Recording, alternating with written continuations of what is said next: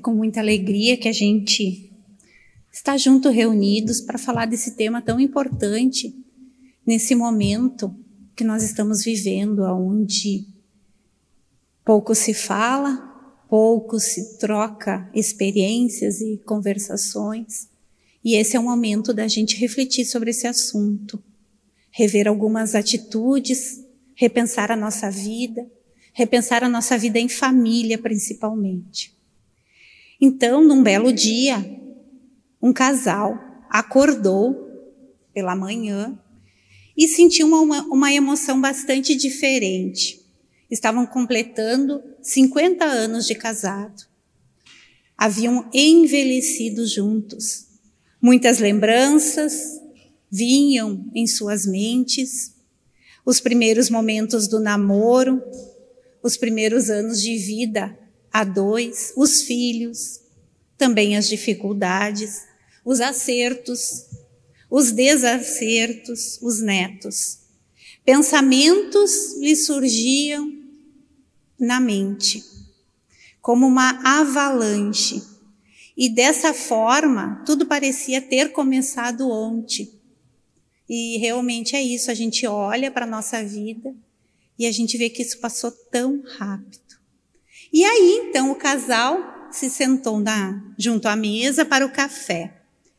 Ela pegou uma fatia do pão, passou manteiga, ia colocar no prato do seu esposo, mas resolveu fazer diferente. Durante cinquenta anos, todas as manhãs, ela dava a ele o miolo do pão. E ele, então, passava a manteiga. Mas ela pensou e disse, durante todo esse tempo, todas as manhãs, eu dei esse pedaço do pão, a parte mais macia, para ele. E ela pensou, e eu sempre quis comer essa parte. Então, hoje, né, embora eu tenha feito isso durante cinquenta anos, porque eu amo muito meu marido, eu vou dar a ele, eu vou dar a ele a casquinha do pão e vou ficar com a parte que eu mais gosto, mas que eu neguei durante todo esse tempo. E ela então oferece para ele o miolinho do pão. E ele diz, muito obrigado por esse presente. Eu adoro, eu adoro a casquinha do pão. Mas eu dava a você porque eu pensei que era o que você mais gostava. Olhando essa história, né, além do amor que a gente vê envolvido entre esse casal, que um negava o seu gosto em prol do outro, isso não foi só uma vez, foi durante cinquenta anos, a gente pode olhar, achar tudo muito bonito, mas o que que faltou? Uma história simples. O que que faltou? Uma conversa entre o casal. O diálogo, mostrando o que cada um mais gosta, o que que ele aprecia mais, o que que ele jamais comeria. Então, faltou essa conversa íntima entre gostos, entre eles. Dialogar significa conversar, trocar ideias, falar e ouvir, ouvir e falar. E a gente tem percebido que o diálogo fraterno, fraterno e confiante, ele vem se tornando bastante raro. E muitos são os fatores. O diálogo escasseia devido à falta de entendimento. Não estamos possibilitando o outro e talvez a nós mesmos se permitir ouvir, respeitar e o outro também, ouvir e respeitar ideias. A gente, ao longo do tempo, vem pensando que ideias diferentes diz respeito a também a outro ser humano. Então, a gente pode discordar de ideias, mas o respeito é algo que precisa ser trabalhado em nós. O diálogo, então, ele é muito importante para a gente trocar opiniões, aprofundar ideias, traçar caminhos, esclarecimento, dúvidas. E a gente tem vivido numa sociedade, e a gente vive em sociedade justamente para que a gente possa, então, desenvolver as nossas potencialidades, um ajudando o outro a se elevar. Se a gente conseguisse isso de uma forma isolada, Deus não nos iria nos fazer reencarnar em polos, em pequenas sociedades, as famílias, para depois, então, a gente aprender a conviver na sociedade um tanto maior. Então, nós viemos com esse propósito, viver com o outro, para que o outro me auxilie, mas ambos com um objetivo único, florescer, né, as nossas virtudes. E um fator importante no diálogo é a arte de saber ouvir. A gente sabe ouvir? Ouvir com paciência, com interesse, valorizando tudo que o outro expressa.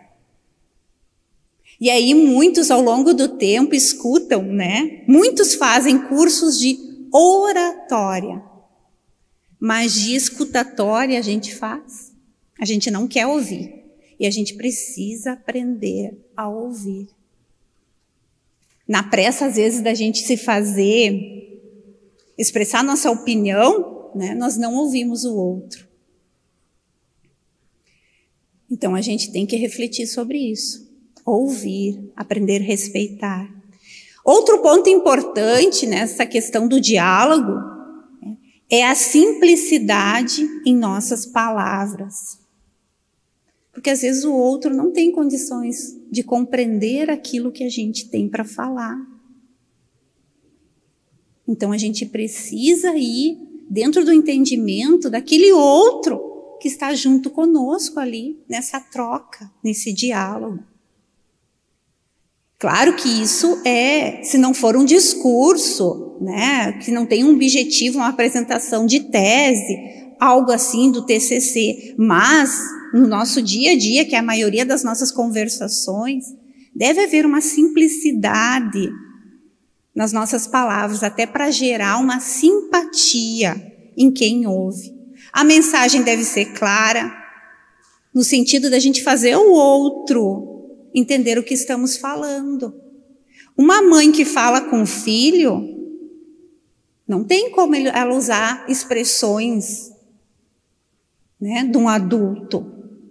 Ela precisa ir à altura do filho, de preferência se abaixar, para que o filho olhe nos teus olhos e entenda aquilo que você quer falar, dizer. Né? Então, usar termos compatíveis com o entendimento do outro. Que tipo de diálogo acontece quando eu uso termos rebuscados, palavras difíceis? Será que isso realmente é um diálogo ou uma expressão de orgulho? Né? Então tem tudo isso para a gente pensar. A boa comunicação, então, resulta da qualidade do tema e da forma como se apresenta. Né? Então, a gente deve falar de uma forma clara, como a gente viu, evitando gírias. Né? Eu sei que os jovens falam com bastante gírias, né? Mas um pai e uma mãe devem mostrar para o jovem a maneira correta de falar. E a gente precisa se aprimorar dentro da língua que a gente nasceu. Usar termos compatíveis com aquilo que a gente quer dizer, não usando termos chulos, agressivos. Né? Então, às vezes, situações assim só conduzem à agressividade e ao primitivismo. Né? Então, são fatos assim que a gente precisa pensar. Não falemos apenas por falar, falemos edificando, ajudando, libertando ouvintes. Né? Então, às vezes, em muitos momentos, a gente diz, fala por falar, quando, na verdade, às vezes, o nosso silêncio e o abraço diz muito mais do que excessivas palavras. Como é que Jesus fazia? Como é que Jesus falava com as pessoas? Né? Quando ele estava perto dos agricultores, ele falava da terra.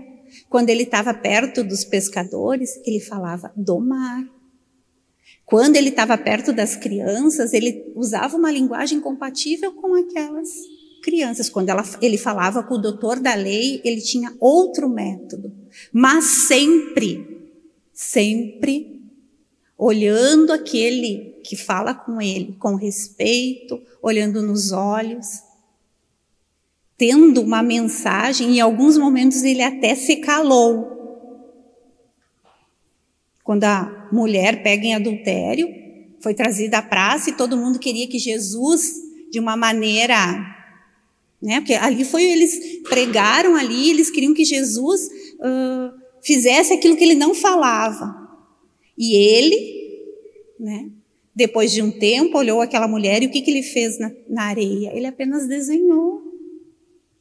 E ele precisou falar alguma coisa, mas ele deu um discurso naquele silêncio dele.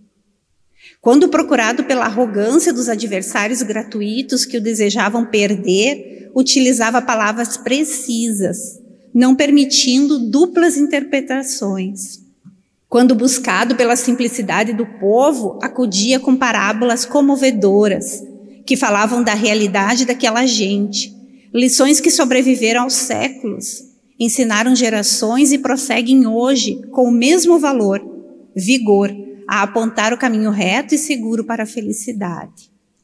Se os amigos o procuravam, ouvia-os bondoso, depois gentil os esclarecia, usando constantemente uma linguagem perfeitamente compreensível a todos. E diante da dor, sabia escutar e participar, chegando às lágrimas mais de uma vez. No seu banquete de fraternidade, participava intensamente de cada momento, de cada vida. Otimista, usava do verbo para elevar sempre.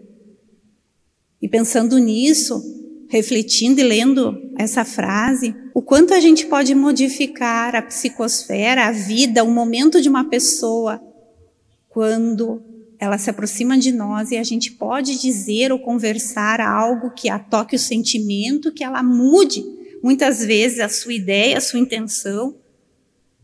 E a gente pode melhorar o dia dessa pessoa.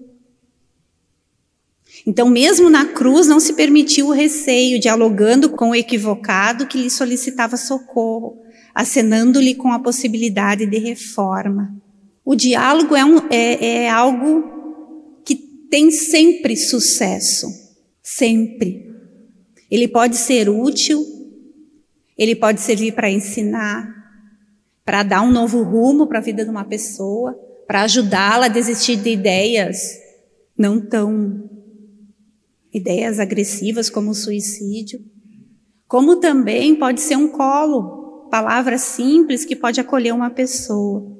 Então, o diálogo estreita relações. Porque se é um diálogo fraterno, cada pessoa expressando a sua opinião, dando o seu melhor, fortalece ali a amizade, o amor, a dignidade, a alegria. Porque a alegria é um combustível muito importante na vida em família. Então, assim, ele é indispensável para a vida em sociedade. Tem uma música... acho que é gaúchesca, ela é gaúchesca, porque ela diz assim, se os homens mateassem ao pé do fogo, né, você sabe o que, que a gente faz na hora do chimarrão, geralmente a gente conversa. Então, se os homens da guerra, me esqueci dessa palavra importante, se os homens da guerra mateassem junto ao fogo, não aconteceria a guerra. Toda a guerra, tudo aquilo que é ruim, tudo aquilo que é desprezível, iniciou numa mente doente e no diálogo com alguém que pensa igual a ele. Então, o diálogo, para ser aproveitado, ele tem que te trazer paz, equilíbrio, paz. Então, esse é o diálogo bem aproveitado. E estes são os dias que a gente precisa desse diálogo fraterno, um diálogo objetivo. A dor, as dificuldades, o sofrimento, ela se achegou mais perto de nós, da nossa família, daqueles que a gente ama. Esses são dias que tudo, se a, tudo anda muito rápido para essas situações serem resolvidas. E nesse sentido, então, a gente precisa estar atento, porque não é momento do desequilíbrio, das queixas, das lamentações. É o momento de parar, falar, trocar ideias. É o momento de dialogar sem pressa, auxiliando e sendo auxiliado. É o momento de conquistar os corações pela paz, em nome de Jesus. Isso não quer dizer que eu vou sair daqui só proferindo essas palavras em nome de Jesus. Na verdade, eu devo sair daqui agindo, sendo como ele foi. E aí sim eu vou conseguir, de alguma forma, sensibilizar alguém. E aí sim eu vou aprender a fazer esse diálogo de uma forma mais calma, tranquila, e um diálogo que acrescenta, não que diminui. O diálogo, então, projeta claridade, sempre que é realizado em termos elevados. E quando a gente usa esse diálogo de forma com sabedoria, fazendo brilhar a luz que nós todos temos, em nome da verdade, a gente vai contribuir com essa chegada do mundo de regeneração. A gente vai contribuir com a nossa caminhada. Todo mundo quer ser feliz, mas a gente precisa agir para que isso se torne uma realidade. E aí eu falei tudo isso para vocês, para vocês chegarem nesse momento aqui. Como está a nossa comunicação na família? A gente precisa fazer o bem e agir no bem com os próximos mais próximos. E isso é a nossa família. Um bom relacionamento entre pais e filhos, entre esposos, exige proximidade. E a proximidade, o melhor meio da gente alcançar isso é através da comunicação, através do diálogo. E essa convivência, essa proximidade, propicia então esse momento de acolhimento, essa convivência saudável. Mas para isso a gente precisa ter uma participação ativa nesse processo. Preciso identificar tanto o lado bom quanto o lado negativo da nossa vida. Eu avaliando a mim mesmo. Porque tem um lado que a gente pode estimular, que é aquele já desenvolvido em nós, e aquele lado que a gente precisa trabalhar, que a gente precisa se modificar. Nós e o outro, mas o outro, o compromisso é dele com ele. Eu tenho o meu comigo, né? Porque eu não vou conseguir fazer o que o outro tem que fazer, eu tenho que fazer o que eu preciso fazer, né? E aí a gente encontra essa questão do autoconhecimento. Se eu desejo realmente essa aproximação, eu devo persistir no diálogo, me esforçar, eu preciso abrir meu coração. Quem não tem o hábito de dizer para os seus familiares, eu te amo, vai com Deus, deve experimentar, porque no início é bem difícil. Mas depois é um hábito muito bom, mas tem que sentir isso, tem que sentir isso de uma forma muito intensa. E a gente vai ver como é bom isso. Esses dias também eu vi uma... Uma, um videozinho que a, o menino, cerca de uns dezoito anos, dizia que como era bom ele ouvir os pais deles dizer benção meu filho. Eu acho que só as pessoas mais, né, com mais idade viveram isso. E aqueles que estão numa idade, né, que bom se conseguiram passar isso de geração em geração, porque nesse bênção, meu filho, vai toda uma energia positiva, toda uma energia de amor, de carinho, de proteção, né? E eu também preciso aprender a expor meus sentimentos. Olha, eu não gostei disso que você faz. Deixar seu quarto dessa forma, além de te prejudicar, tu não cria o hábito. Você, né, a gente falando para o filho, não cria o hábito da organização. A tua vida vai continuar dessa forma desorganizada, porque isso vai ser costumeiro para você. E nós, na nossa convivência familiar, isso prejudica a nossa família. Isso é a comunicação não violenta. Eu dizer para o outro que o outro, aquilo que tu não gosta, mas tu não disse brigando. Tu disse de uma forma que a criança vai pensar, vai refletir. E o arrumar o quarto de manhã é bem importante, porque a gente vai criar o hábito da organização na vida deles. E isso depois vira uma coisa tão fácil, assim como nós, que levantamos pela manhã e arrumamos o nosso quarto, a nossa cama.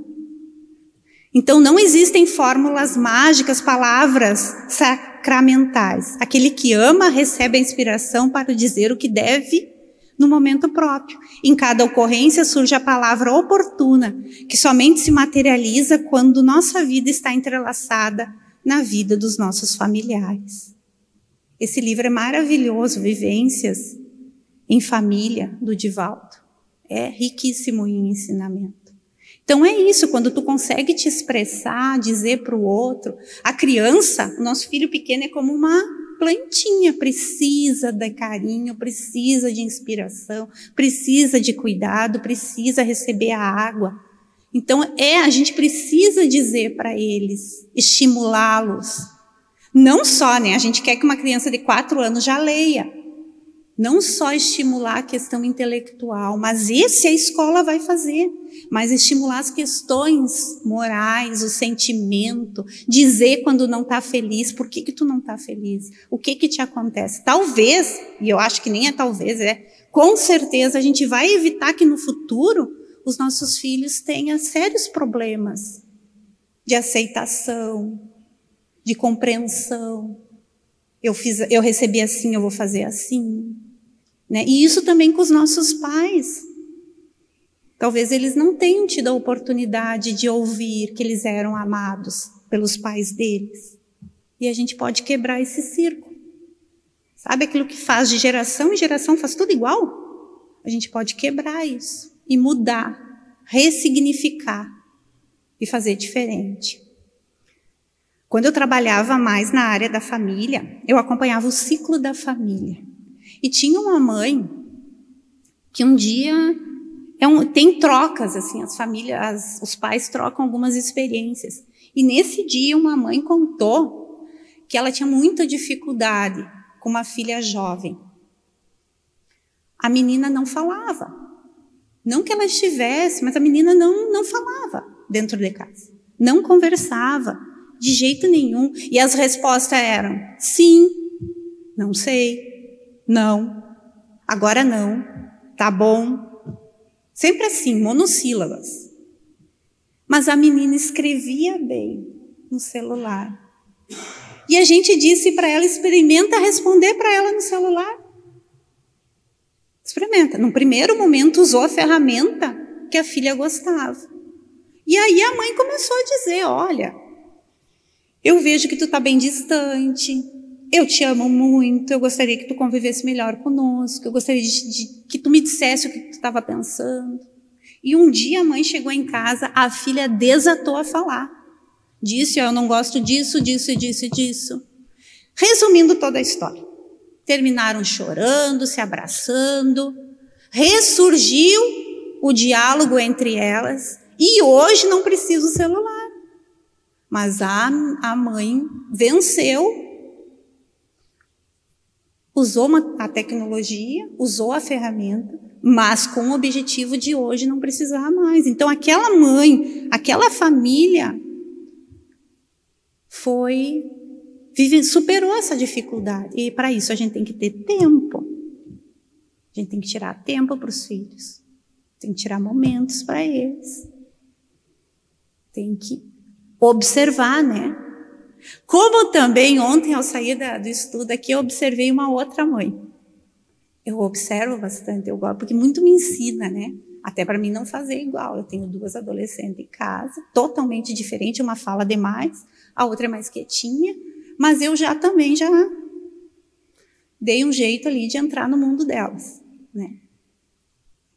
Vim nesses grupos do ciclo da família, é joia, viu? Quem é mãe aí de jovens, venham, participam, porque a gente aprendeu um monte vendo as experiências. Eu vi saíram daqui e foram ali na, na farmácia aqui na frente. E a menina, mãe, tu vê, não sei o quê, não sei o quê, não sei o quê. E a mãe assim, olhando, olhando, acompanhando tudo que acontecia na rua. Até que a menina pegou a mãe, eu estava sentadinha ali, na, esperando. Mãe, tu me olha... Olha para os meus olhos, vamos conversar. Daí a mãe viu o que ela estava fazendo, né? E daí elas conversaram, deu tudo certo. Mas vejam, a menina chamou a atenção da mãe, né? Então, assim, que a gente observe isso e faça de uma maneira. Porque o nosso compromisso, né? Primeiro, então, é com os filhos, com a nossa família. E Divaldo, então, nesse livro Vivências do Amor em Família, ele vai nos dizer que o mais importante é a presença dos pais e o diálogo constante no núcleo familiar, pois nenhum recurso é capaz de se sobrepor ao amor. Nenhum recurso é capaz de se sobrepor ao amor. Então, mais do que nunca nesses momentos, né, nessas, nessa época, o amor e o diálogo é as nossas ferramentas, né? Porque infelizmente nós estamos vivendo uma sociedade de pessoas solitárias vivendo dentro de uma mesma casa. Quantas vezes a gente faz nossas refeições ligadinho ali no celular? A gente não conversa com quem está ali na mesa, mas a gente está de olho no que os outros fazem. Né? Então, é, é, a gente precisa aprender a desligar para se reconectar com a família. Então, ó, olha o que o Divaldo fala. O uso excessivo de aparelhos eletrônicos e da comunicação virtual está fazendo com que pessoas se esqueçam de conviver. Perdemos a arte e a ciência da boa conversa e não sabemos agir, mas apenas a reagir. As famílias gritam mais do que conversam e as emoções permanecem desequilibradas, forma doentia de interação coletiva. Então, é, nós precisamos refazer esse caminho. E a palavra tem essa importante ferramenta, que é o, a convivência, o diálogo, o entendimento. Isso tudo tem um valor sublime, né? Observa, então, a importância da palavra compreensiva e oportuna, quando ela funciona em teu benefício, na solução dos empeços, né, dos empecilhos da vida. E não sonegues, em caso, o pagamento do imposto verbal do amor, que todos devemos uns aos outros, no Instituto da Evolução. E aí, então, a gente vê, né, e pensa e reflete que o diálogo fraterno não deve ser utilizado só nos momentos difíceis, nos momentos de dor, de desencontro de ideias, né? Quando a gente expõe opiniões, não é só nesse momento, ele é um instrumento de todos os momentos da nossa vida. Sempre ele tem um papel importante.